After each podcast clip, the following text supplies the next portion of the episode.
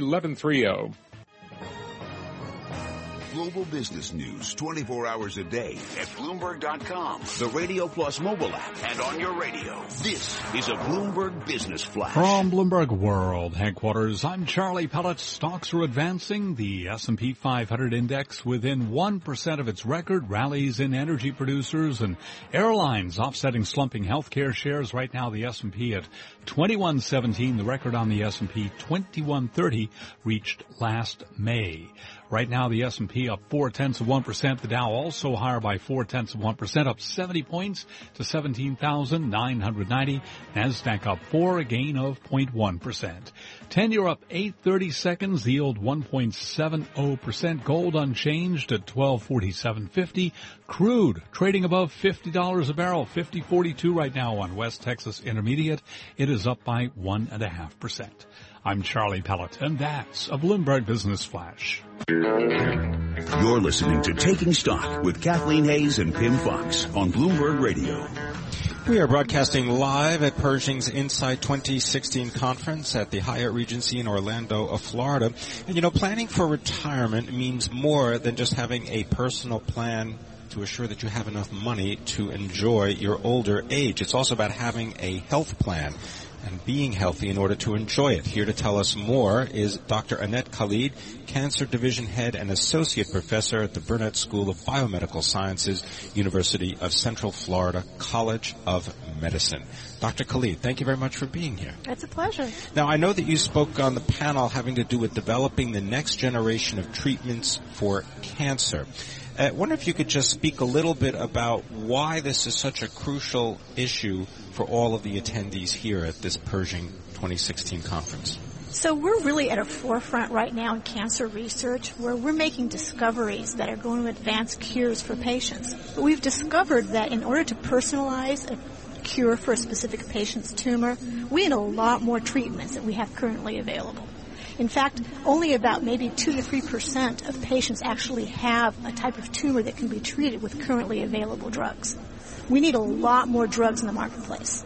And that's what labs like mine are doing is we're discovering new drugs and trying to move them forward to commercialize them and get them into patients. That is stunning though to say such a small amount of, of tumors are really only truly treatable mm-hmm. with the current mm-hmm. the current drugs, mm-hmm. the current uh, protocols you are on in, in the midst of something that's very important because to, to, cure cancer it seems like the big thing is to figure out how it works and, and get in the middle of that process so the cancer cannot develop, right? Mm-hmm. So talk to us about CT20P. It's a molecule that gets in the way of something called a chaperonin, which is a key part of a tumor growing and developing and ultimately killing someone if you can't stop it. So you've, you've defined our uh, platform very well.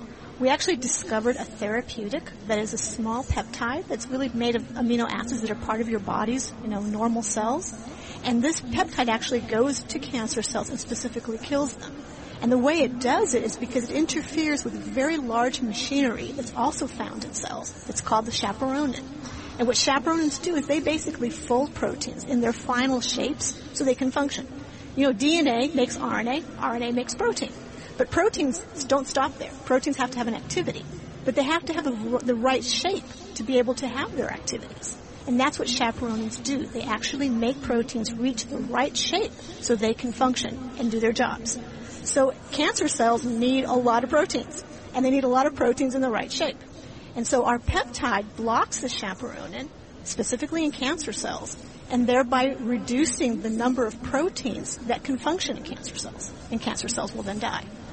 Dr. Khaled, uh, maybe explain the kind of cancer that we're talking about here because I understand that if you have cancer or a tumor in one part of your body and then it metastasizes, it shifts to other parts of your body, now we're getting into an area where you can imagine people need a lot of help to understand Correct. this. Correct. So, so usually if a tumor is localized or it's a primary tumor, a lot of treatments might be able to, you know, surgeries or even, you know, toxic compounds, chemotherapeutics, radiation, can really deal with the localized tumors. It's when these tumors, as you mentioned, leave that primary location. When they now, spread. They spread and they move to the brain and they move to the lungs or the bones. Areas that are really hard to treat and really hard to find. And so it's a challenge to find the treatments and drugs that will actually help these patients eliminate the spread. And what we do with our treatment is actually target those cells specifically. We're targeting these cells that move around and, and preventing them from basically moving. A lot of your work right now focusing on breast cancer. Correct. My, we're using breast cancer as our model because it really affects so many women, and it's really a, a challenge because when it metastasizes, there's very little choices out there. What So- about raising money to do all this? Exactly, exactly. So that's that's the challenge that we have. So you know, we're our ideas are very vulnerable because we don't have funding to see them through, and this is where we need funds. We need organizations like the Breast Cancer Research Foundation that funds studies like mine to be able to develop these ideas that we have into something that can be turned into a cancer drug for patients. Tell us a bit about, and I'm sure one of the reasons is that you need money, and let's just underscore this, that uh, Dr. Annette Khaled is at the Burnett School of Biomedical Sciences, and again, if you want to send some money for or help our research, go right ahead. Yes, please. Yes. Because uh, we're, what we're doing is not only helping cancer, you know, survivors, preventing cancer. Uh, metastatic cancer is not just breast cancer. There's so many cancers that, you know, prostate, lung, liver, all these metastatic sites. What we do can help those cancers as well. I just said that one of the reasons it's probably costly, you- you're using, you know, you're harnessing nanotechnology, for example. Tell us about some of the tools that are that you're developing and using to do this groundbreaking cancer So- research and discoveries. Correct. So as we have a drug and we have a target, we have to get our drug to that target. And that's where nanotechnology comes in. We can use these small nanoparticles, and they're actually made of a polyester polymer. It's biodegradable. And we can load up these little nanoparticles with our peptide, inject it into, you know, a patient, and have those nanoparticles find the tumors and deliver our peptide to those tumors. I wonder if you could describe also the idea of finding the right doctor or the right treatment. How does a patient go about doing this? Because it seems as though you could go online, but you could also end up in a place that is not necessarily going to give you stuff that's useful. You've actually hit a real problem in the field because you can have a, a lot of clinical trials at academic centers, but there are very few academic centers that are accessible to all the patients. If you live in, you know, a major city, fine, but what if you don't? How do you find these, these treatments, these clinics? Your own doctor is still the best place to start with. But, you know, we have to fix that. We have to make these clinical trials and these things in a way that's accessible to patients, not just, you know, those patients that happen to live in an academic area.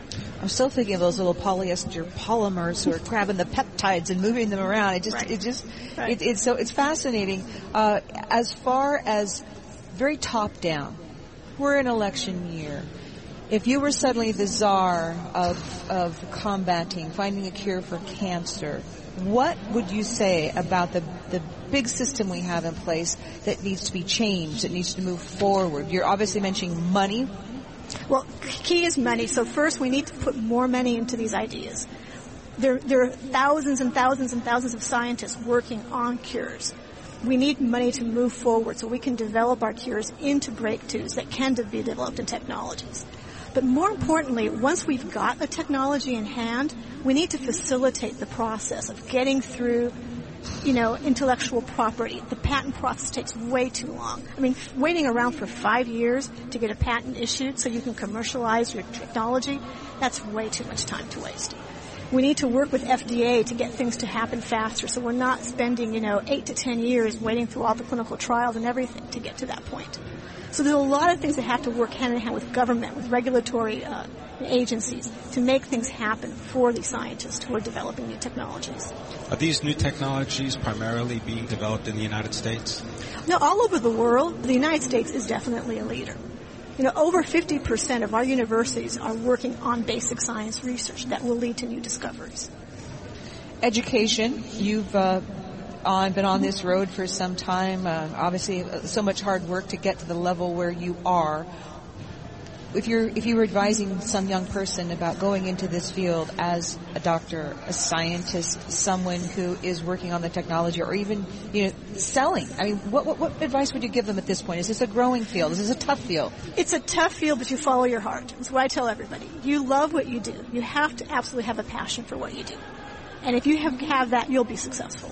So I train students in my lab, and I've got students who work in biotechnology, technology transfer, who are, are doing academic like I'm doing myself. So I train students who do all sorts of different things with their degrees. Just follow your passion, follow your heart is what I tell them. We are in Florida, so I do want to ask you a little bit about melanoma and carcinoma. Oh, good idea. Right? You, you've got to because this, the, you know, it, it seems like something that only you, you avoid when you're you know young and, and, and healthy, but it can come back and hurt you later later on. What kind of advances or what kind of treatments are, are currently being worked on? Some great immunotherapy is coming out there, teaching your body to you know function and kill the cancers themselves, enabling your your body to defend yourself, and of course wear your sunscreen and wear your hat if you're in Florida. It sounds like a good idea. I want to thank you very much for spending time with us. Dr. Annette Khaled is the head of the Cancer Division and Associate Professor at the Burnett School of Biomedical Sciences at the University of Central Florida College of Medicine. You're listening to Taking Stock. I'm Pimm Fox, my co-host Kathleen Hays. We are broadcasting live at Pershing's INSITE 2016 conference at the Hyatt Regency in Orlando. This year marks 18 years of INSITE, 18 years committed to the success of advisors. We're here with over 2,000 financial professionals from all over the globe. And you're listening to Bloomberg Radio.